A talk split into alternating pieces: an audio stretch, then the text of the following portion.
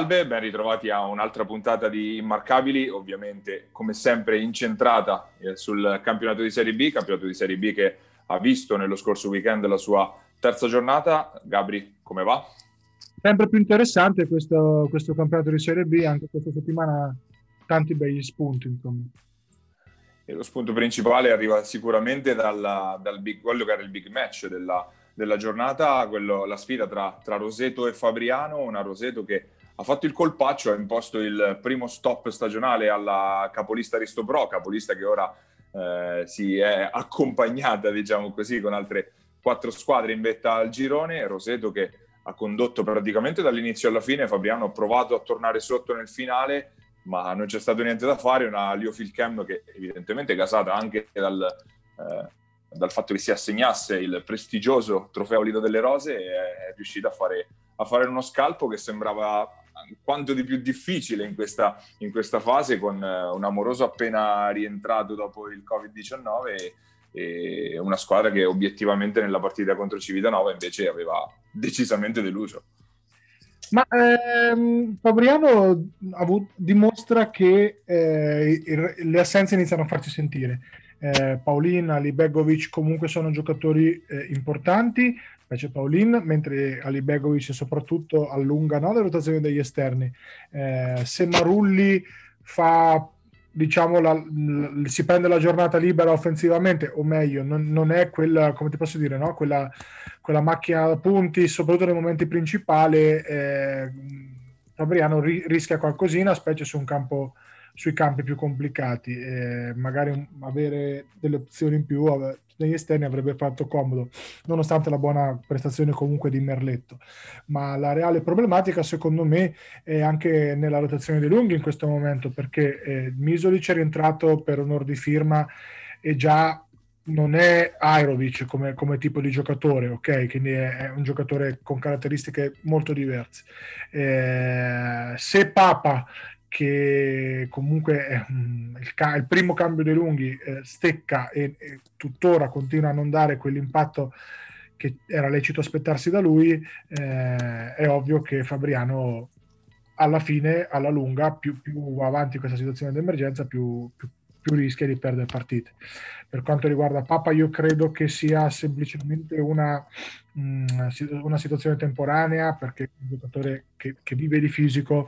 eh, se non fa una preparazione, tra virgolette, normale, ok, no? come, come, questa stagione, può risentirne di più magari di un Garry che fa della tecnica, dell'esperienza, no? Mm, mm, tutto il suo, il suo bagaglio. Eh, ci sta, tornerà sicuramente a fare le sue cose Papa, ma Fabriano in questo momento ci sta anche che perda insomma a Roseto, Roseto che dimostra ancora una volta di essere forse la squadra che in valore assoluto, quindi presi ogni singolo giocatore, ha più talento, proprio talento puro eh, del girone. Coach Panza ha messo da parte gli esperimenti per questa, per questa partita, niente, pochissimo spazio per i giovani, a parte per eh, Di Giulio Maria, ha provato a tirare un po' il collo, tra virgolette, ai suoi pretoriani, sopra i 32-33 minuti tanto Garri quanto Scanzi, Merletto e Radonic, ma eh,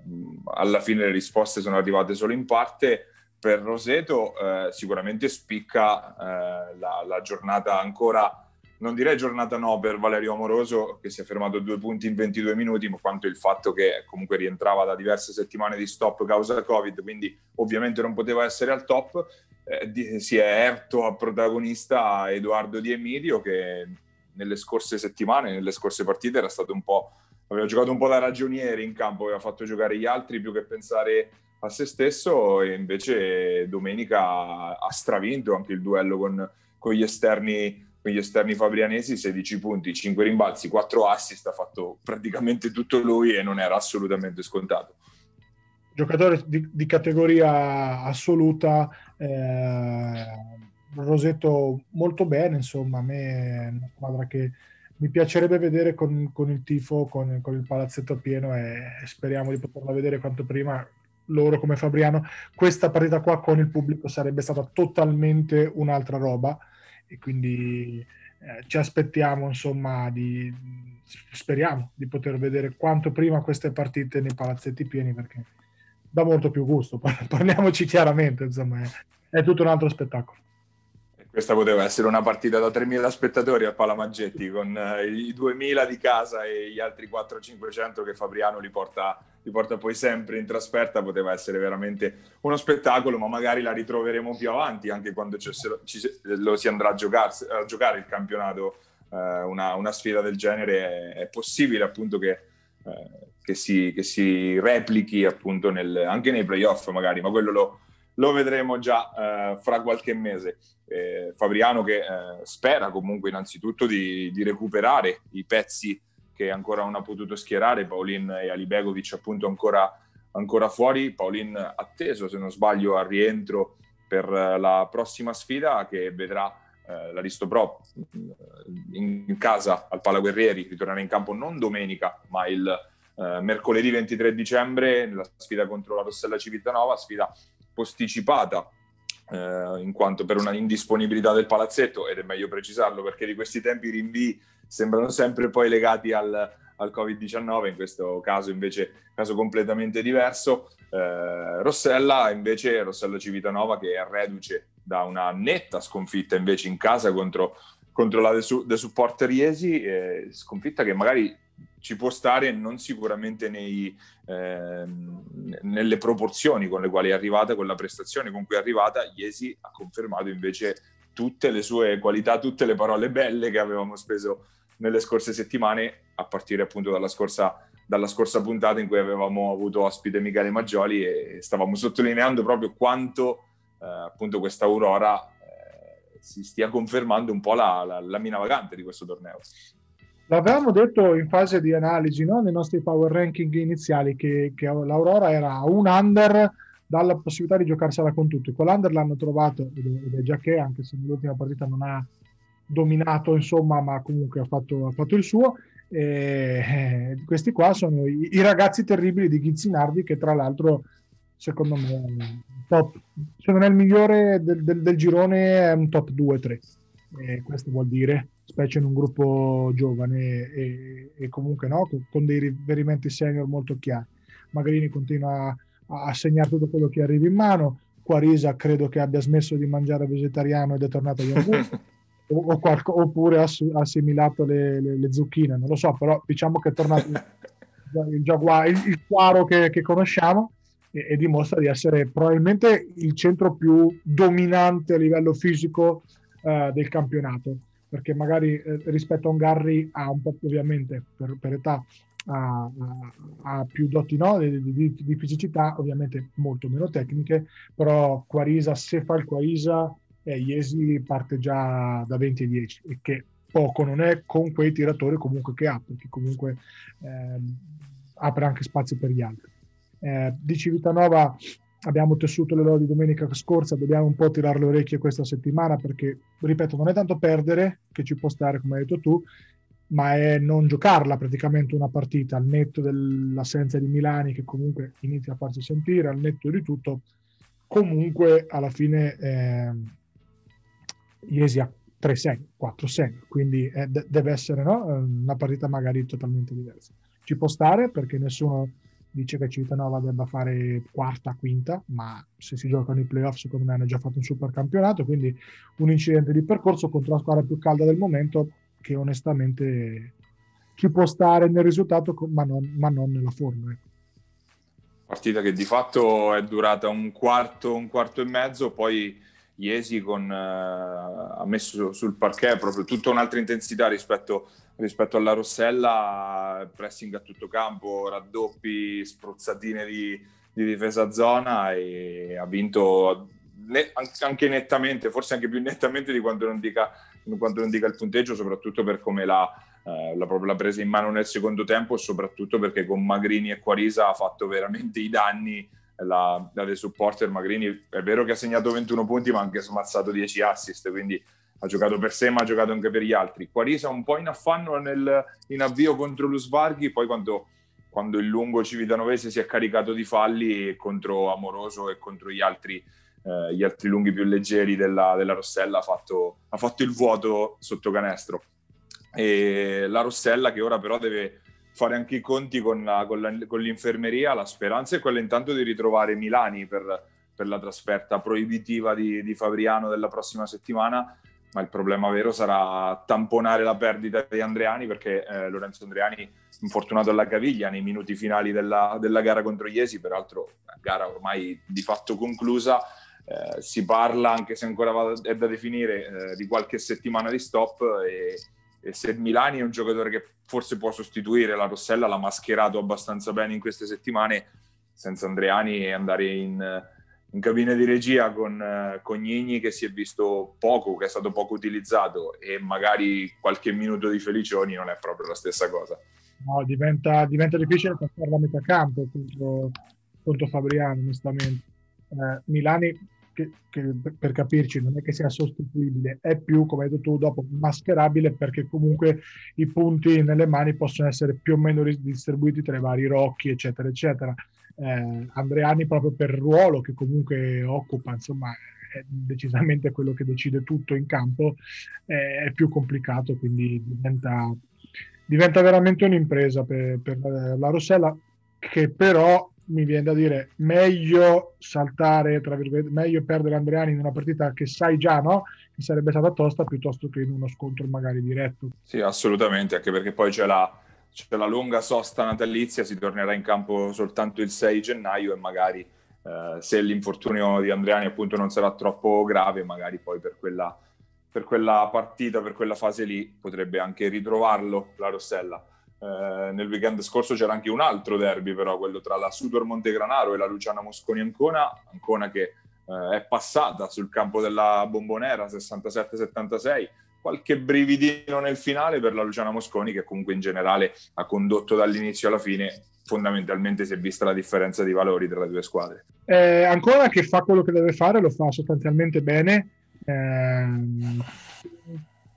sostanzialmente gestisce per tutti e 40 minuti un punteggio che un solco di, di 10 punti scavato uh, nel secondo quarto più o meno e, e poi porta a casa la, la, partita senza troppi problemi, un rientro della Sutor nel finale,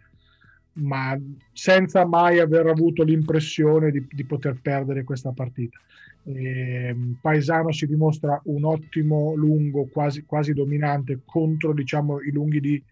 eh, di seconda fascia, mm, per intenderci, è ovvio che faccia più fatica per taglia fisica contro un Garri, contro un Quarisa, come appunto domenica scorsa, rispetto no, a, ai lunghi della Sutor, eh, perché comunque Paesano è un 4,5 che gioca stabilmente da 5, quindi assolutamente ci può stare. Quello che mi è piaciuto molto, molto di Paesano è l'atteggiamento in campo, il fatto, la maturità anche di questo giocatore eh, che si sta comportando anche da leader sia, sia in campo che fuori e, e, questo è molto importante perché con un cent'anni sempre più in versione ecumenica, in versione playmaker diciamo che è una, un'altra delle gran belle notizie perché che Simo sappia far canestro lo sappiamo, se poi è anche così attento a coinvolgere i compagni è tutto riguadagnato. Eh, Campetto, insomma, due riferimenti importantissimi da cui, eh, da, da cui non può prescindere. Nell'attesa, insomma, di recuperare Leggio, che comunque sono sempre 20 punti che camminano. No, non ci scordiamo sta roba qua. Dall'altra parte, eh, la Sutor, eh, onestamente, tolti l'usato sicuro Minoli Bonfiglio, non ha più nulla perché per ora le scommesse sui giovani sono state scommesse, scommesse purtroppo eh, perse eh, mh, che comunque non hanno proprio avuto alcun tipo di impatto eh, in questo campionato. Presto per scommettere contro i giovani, assolutamente sì. Presto anche per, per, per fare il funerale della Sutor, però il tempo inizia, inizia a scarseggiare perché insomma, partire 03, 04, 05 poi non è, non, è, non è facile recuperare in un campionato così particolare. Il problema è poi soprattutto di qualità offensiva per la Sutor perché i punti, bene o male, sono sempre sono quelli ogni, ogni settimana eh, ed è evidente che manchi qualcosa, non può essere ricondotto soltanto all'assenza di Stanzani che peraltro dovrebbe rientrare a breve e Sutor che non è nemmeno fortunata perché eh, perderà forse, la, la, nella migliore delle ipotesi per qualche settimana, ma è possibile anche di più, per, perderà Francesco Cerpella che ha rimediato una eh, un infortunio pari abbastanza serio ad un piede e quindi si aggiunge anche un'ulteriore eh, tegola sulla testa di una squadra che per quanto ci provi, lotti e tutto quanto, era arrivata anche ad avere la tripla del meno 3 contro Ancona ad un minuto e mezzo dalla fine con Bonfiglio che l'ha prospedita sul ferro, ma sembra obiettivamente che più di questo sia anche proprio difficile chiedere a, a questa squadra, a meno che non arrivi qualche, qualche innesto in corsa. I punti sono quelli, se fanno hanno 60 punti in mano, se ne fanno fare 59 vincono e per ora ci sono mai riusciti, altrimenti purtroppo, purtroppo perdono. E, e ha bisogno di un innesto insomma senza, senza girarsi intorno, altrimenti la salvezza secondo me è piuttosto complicata. Eh, la Sutor che dovrà inventarsi qualcosa già domenica sul campo di Teramo perché al momento la rinnova dopo eh, le scintille che aveva fatto nelle, eh, nel precampionato e anche nella prima gara vinta in casa contro Civitanova sembra un po', eh, sembra un po in calo e sembra quella anche un po' più alla portata della, eh, della Sutor, ma andare a vincere giù poi insomma, fuori casa in Abruzzo non è mai, non è mai cosa semplice. Ma intanto parliamo anche una breve finestra insomma, su, su Teramo Giulianova. È arrivato Panzini, sarà un caso, sì, ma anche no. Eh, hanno vinto contro Teramo che aveva fatto sfracelli o quasi nella, nella prestagione. Eh, non è tanto no, per rispondere un po' alla domanda che ci eravamo posti eh, inizio puntata scorsa, non è tanto 20 punti che Dollo debba fare,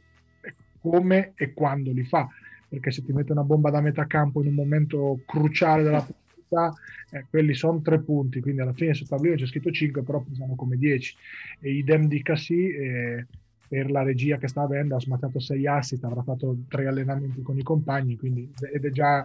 Uh, il leader statistico per assist, quindi comunque l'impatto di Lollo in una squadra così è, è, è immediato. E ripeto, questi diventano più che rognosi, più che rognosi, quindi a maggior ragione per la Super e poi per Senigallia di cui parleremo è ora di, di, portare a casa qualche punto perché le squadre diciamo su cui fare la corsa eh, iniziano ad essere sempre meno intanto un paio di vittorie se le porta a casa eh sì, questa Giulianova che sembrava un po' indecifrabile a inizio stagione, adesso che ha messo dentro prima che Caci e poi anche Panzini sarà un bel, una bella gatta da pelare per tutti e domenica eh, sarà anche molto interessante vederla a confronto della, della del supporter Iesi, una bella, sicuramente una bella sfida. Eh, abbiamo parlato anche dell'altra marchigiana appunto in difficoltà in questo momento, la, la Golden Gas Senigallia, che ricordiamo è inserita nel, nel girone C1, quindi con, con, le squadre venete e friulane, e Senigallia ancora ferma a zero, è arrivata una sconfitta domenica sul parquet di Vicenza, sconfitta che tutto sommato, tutto sommato ci può anche stare per l'avversaria, la Trama Rossa era arrivata alle final eight di, eh, di Supercoppa e, e, e, e, ha dimostrato ancora una volta che quando eh, coach Cece Ciocca ha a disposizione del buon materiale umano poi i risultati li porta a casa, ma sta di fatto che volente o nolente tre partite, tre sconfitte per la Golden Gas, l'unica notizia positiva forse è che finalmente è tornato il vero Gurini che ha stampato 20 punti di Simo Pozzetti non, non, lasciamo perdere, insomma, la solita prestazione. Che ormai è solito. e, boh, vabbè, ci dirà con chi si è allenato quest'estate, glielo chiederò personalmente quando lo vedo, però eh, i lunghi di Senigallia in questo momento non sono pervenuti. Eh, Cicconi Massi un fantasma, Pierantoni in grande, grande difficoltà, soprattutto fisica. Se dalla panchina arriva niente, niente, niente, Senigallia sono in tre eh, è ovvio che ri- rispetto alla Sutor rest- continua a essere dell'idea che sia uno zero eh, diverso. La Sutor ha proprio mancanza di, di, talento, mancanza, come posso dire, proprio di, di giocatori insomma, di categoria. Senigallia è un po' un work in progress, ha cambiato allenatore, comunque un allenatore che aveva fatto molto bene e assimilare magari uno come Paolini non è, non è immediato problemi fisici in una squadra corta. Mm, la cosa che in questo momento un po' mi preoccupa è la, l'apporto quasi nullo dei giovani. Poi riflettendoci, magari no, ne parlavamo anche prima, la, la, grossa differenza che sta mancando quest'anno ai giovani è il campionato, il campionato giovanile, perché comunque sia eh, un conto è, è, avere un Centis, un Simone Giunta, un chi per loro, insomma, che magari sono anche più grandi, ehm, in, impegnati in doppio tesseramento, quindi che si allenino cinque volte con la VL di, di Giovanni Illuminati, che saluto, e, e, cinque volte con la Serie B, un conto è, no, è fare solo la Serie B e, e disputare da protagonisti comunque un campionato di livello come l'Under 18 Eccellenza eh, è, tutto, è tutta, come posso dire, esperienza che poi ti torna buona in Serie B. Questo quest'anno sta mancando e quindi mi viene da dire che potrebbe essere anche questo uno dei motivi per cui i giovani, insomma, in generale stanno un po' facendo fatica. Detto ciò, anche per Senigallia il tempo delle chiacchiere finito, è ora di, di, di macinare punti perché poi anche qui non ti aspetta nessuno. Eh. Eh sì, sono d'accordo con te sul fatto della differenza dello zero di Senigallia rispetto a quello della Sutor. Eh, Senigallia innanzitutto probabilmente, ha, anzi quello è quasi sicuro, ha più qualità eh, nei, come singoli rispetto, rispetto, alla Sutor e probabilmente anche un aiutino dal, dal livello del, delle avversarie perché se il, eh, il girone, nel, girone, nel suo girone, nel girone C2 la Sutor obiettivamente sembra quella eh, che ne ha di meno rispetto alle altre, Golden Gas invece non dovrebbe avere problemi a, a combattere almeno con le, con, le, con le, squadre che sono al, nella sua stessa fascia, mi riferisco in primis alle due squadre ancora a zero, Monfalcone che tra l'altro sarà l'avversaria della Golden Gas questo sabato in trasferta e quindi subito un'altra occasione importante da non fallire, ma penso anche eh, alla Guerriero Padova o purtroppo anche a quella Mestre che invece alla fine, domenica, la settimana scorsa, con un guizzo nel finale è riuscita, è riuscita a portarsi via i due punti appunto anche dal, anche dal, pala, dal Palavanzini. Tutto passa dalle condizioni fisiche di Pierantone Cicconi Massi, Pierantone soprattutto perché non sono tanto no, i punti e quanto proprio la, la presenza, la voglia di sbattersi, la possibilità di sbattersi. Quindi eh, tutto passa da un recupero di questi due giocatori perché altrimenti per Senigallia non solo Pozzetti come lungo diciamo, di affidamento è complicato. E andiamo a chiudere quindi questa lunga parentesi sul, sul, campionato di Serie B, anzi non l'andiamo a chiudere, l'andiamo a prolungare con il nostro ospite di questa, di questa settimana perché abbiamo con noi l'allenatore della eh, Rossella Civitanova, eh, giusto la scorsa settimana aveva colto la sua prima vittoria da capo allenatore in Serie B, è con noi Emanuele Mazzalupi, andiamo ad ascoltare le sue parole.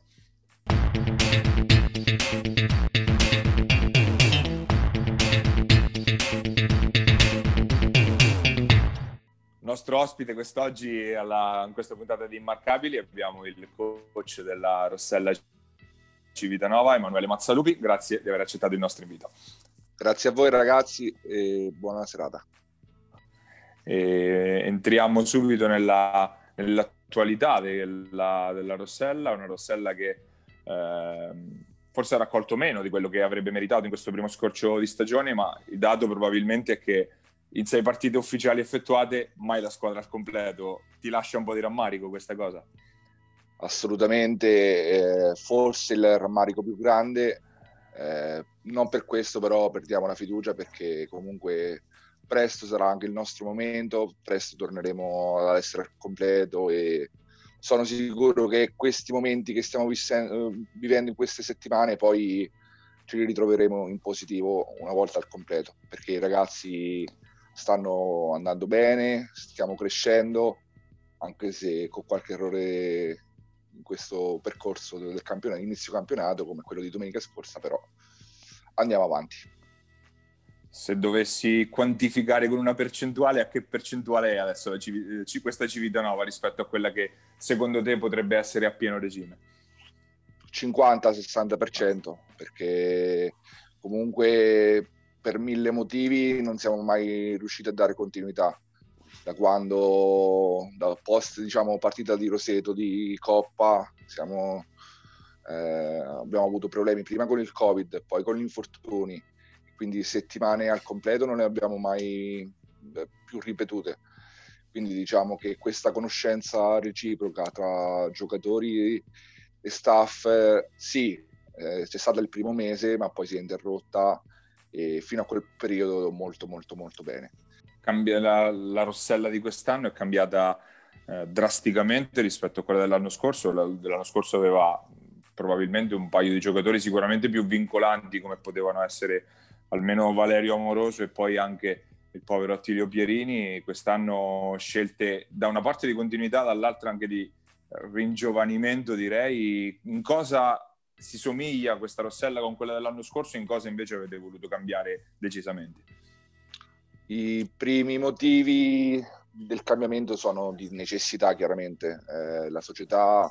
ha, è voluta rimanere in Serie B, è voluta, ha voluto dar continuità e ancora ringrazio perché comunque dopo una sola partita dello scorso anno mi ha continuato a dar fiducia e mi ha confermato la guida della squadra e per questo sono molto contento. Però è chiaro che in questo periodo di Covid, con una crisi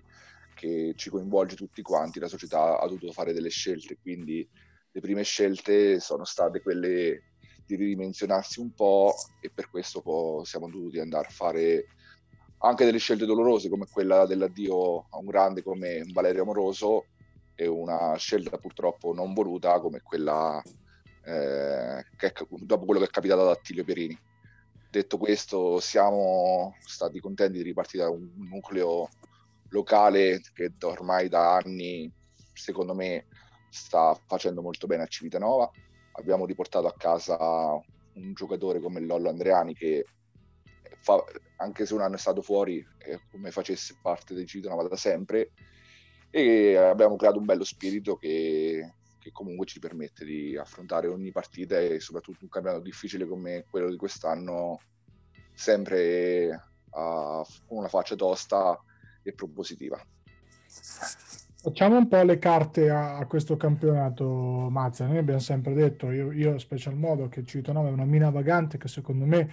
eh, al completo può ambire anche a lottare per, per un posto playoff. Insomma, fate tutti quanti gli scongiuri del caso. Facciamo un po' le carte del campionato partendo da quello che è il tuo power ranking, nel senso grosso modo le squadre di vertice, grosso modo le squadre al netto delle ultime anche acquisizioni, vedi Panzini e Giulianova eh, di seconda e terza fascia.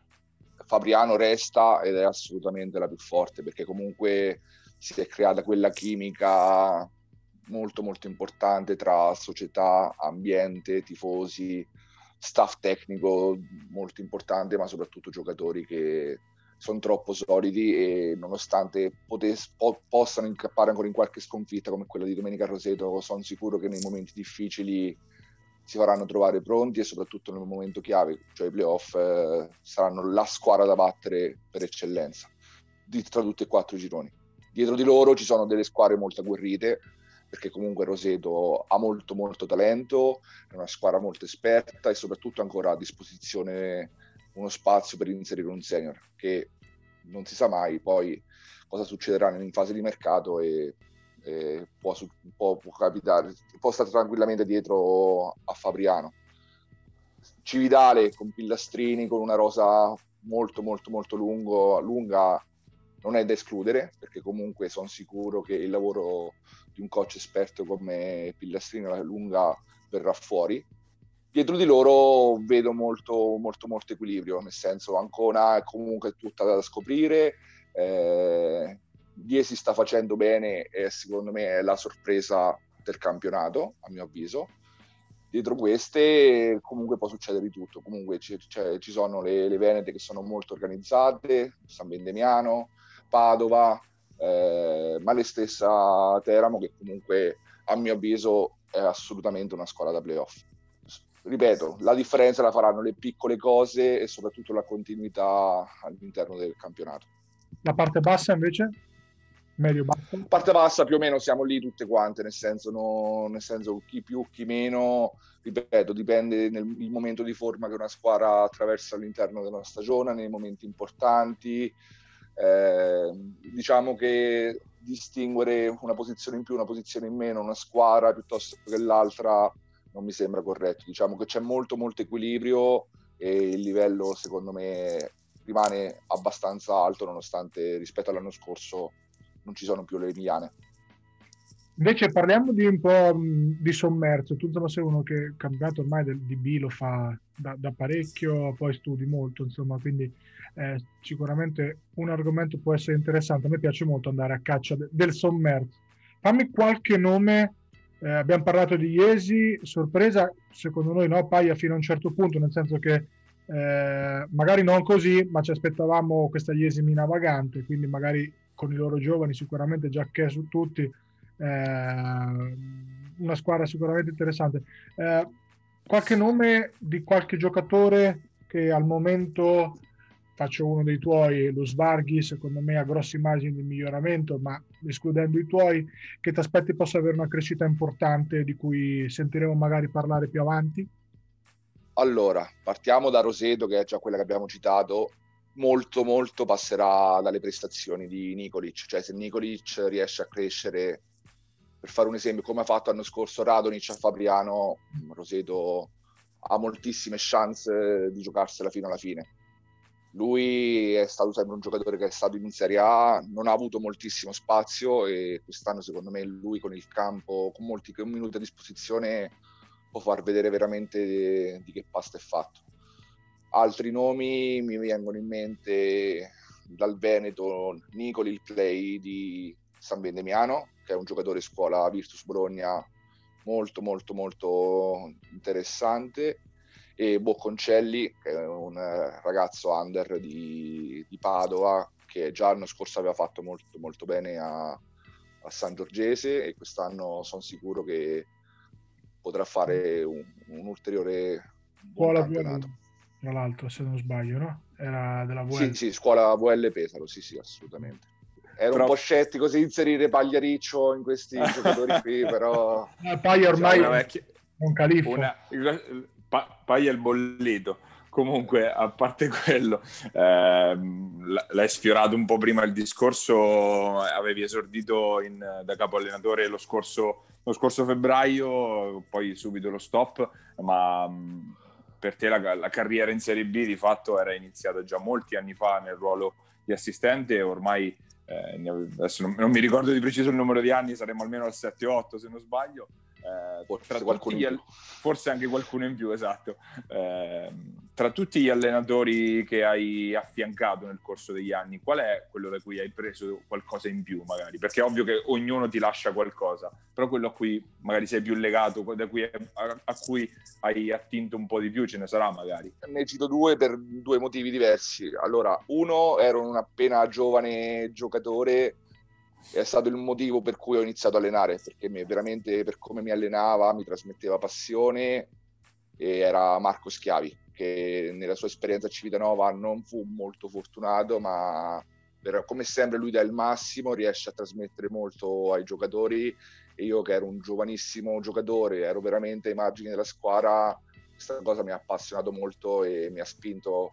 a intraprendere questa carriera, questa carriera questa strada da allenatore, diciamo così. Il secondo che dico è Piero Millina, principalmente perché una stagione con Piero è una stagione molto molto intensa, piena di contenuti e piena, piena di insegnamenti. In primis dal punto di vista umano, perché Piero è una persona veramente eccezionale e che se riesci a a seguirla ti trasmette eh, molto, mo, molte cose, molti insegnamenti. Ecco, qui, cito queste due senza volermene tutti gli altri perché comunque sono state tutte esperienze personali molto molto positive, eh, ma questi due su tutti. Poi per carità, eh, ho iniziato con Carlo Cervellini e Carlo Cervellini me lo sono riportato dietro come assistente, quindi sono contento di aver iniziato con lui e di eh, intraprendere questa nuova avventura con al mio fianco una spalla come lui. Poi eh, eh, ti faccio la stessa domanda, però sul versante giocatori, perché poi il ruolo di assistente che hai ricoperto per tanti anni è,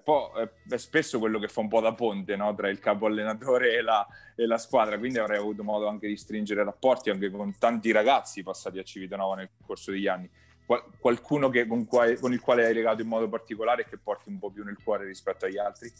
Ecco, questa la domanda è, difficilissima. Perché, perché ne sono molti di più. esatto, sceglierne qualcuno è veramente difficile, tutti ti lasciano qualcosa, partiamo da questo presupposto.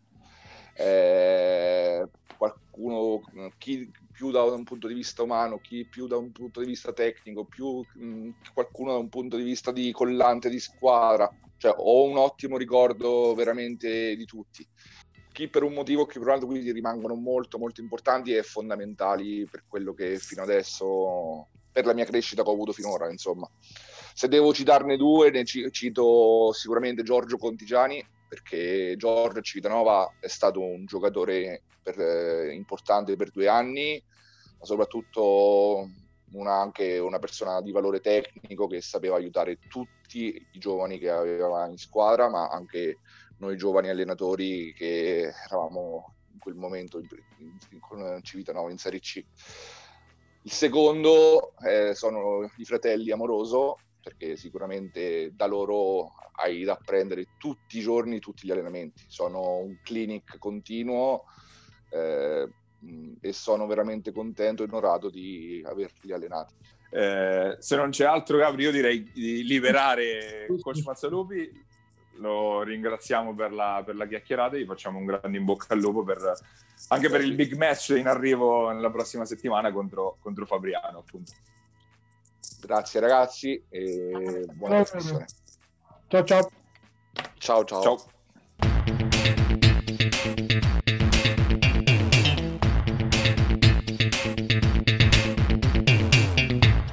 Ed era coach Emanuele Mazzalupi, abbiamo ascoltato le, eh, le parole dell'allenatore della Rossella Civitanova, eh, ovviamente in attesa della ripresa del campionato, dei campionati di Serie C, non possiamo fare altro che eh, salutarvi, ringraziare come sempre eh, Giuseppe Contigiani che ci ospita sulle sue piattaforme su basketmarche.it e sui suoi canali social. L'appuntamento è eh, ancora per le prossime settimane, sempre su Immarcabili. Pierini, il tiro il canestro di